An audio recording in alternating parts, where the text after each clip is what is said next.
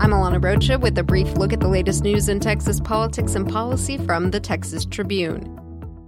Democratic presidential candidate Beto O'Rourke has again signed a pledge against taking campaign contributions from the fossil fuel industry, amid persistent pressure to make the commitment and criticism of his decision not to do so. In signing the No Fossil Fuel Money pledge, the former El Paso congressman has promised to not knowingly accept donations of over $200 from PACs and executives of fossil fuel companies. O'Rourke signed it while running for U.S. Senate last year, but was removed from a list of signees after the race, following reporting he had taken donations from industry executives. In a video he posted Wednesday, O'Rourke framed his decision to sign the pledge as him being responsive to the young people and activists that he's met on the campaign trail. O'Rourke also said he'd return any contribution over $200 that his presidential campaign has received so far from an executive. Staying on the trail, U.S. Representative Joaquin Castro is staying put in Congress.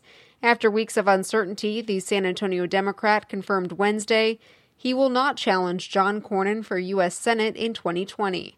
The fourth term congressman will be on next year's ballot running for re election in the U.S. House. The party's focus now turns to Air Force veteran and 2018 congressional candidate MJ Hegar, who announced her Senate run last week. Imagine sidewalks free of electric scooters. A bill the Texas Senate passed Wednesday would tack that and several other restrictions onto the popular rentals, like requiring riders be at least 16 years old and prohibiting more than one person from riding at a time. Some local governments have imposed restrictions on electric scooters to make them safer, but Texas legislators want to impose minimum statewide guidelines. Over in the Texas House, Members are expected to give final passage today to a bill that would classify fantasy sports as games of skill, not of chance, therefore making them legal.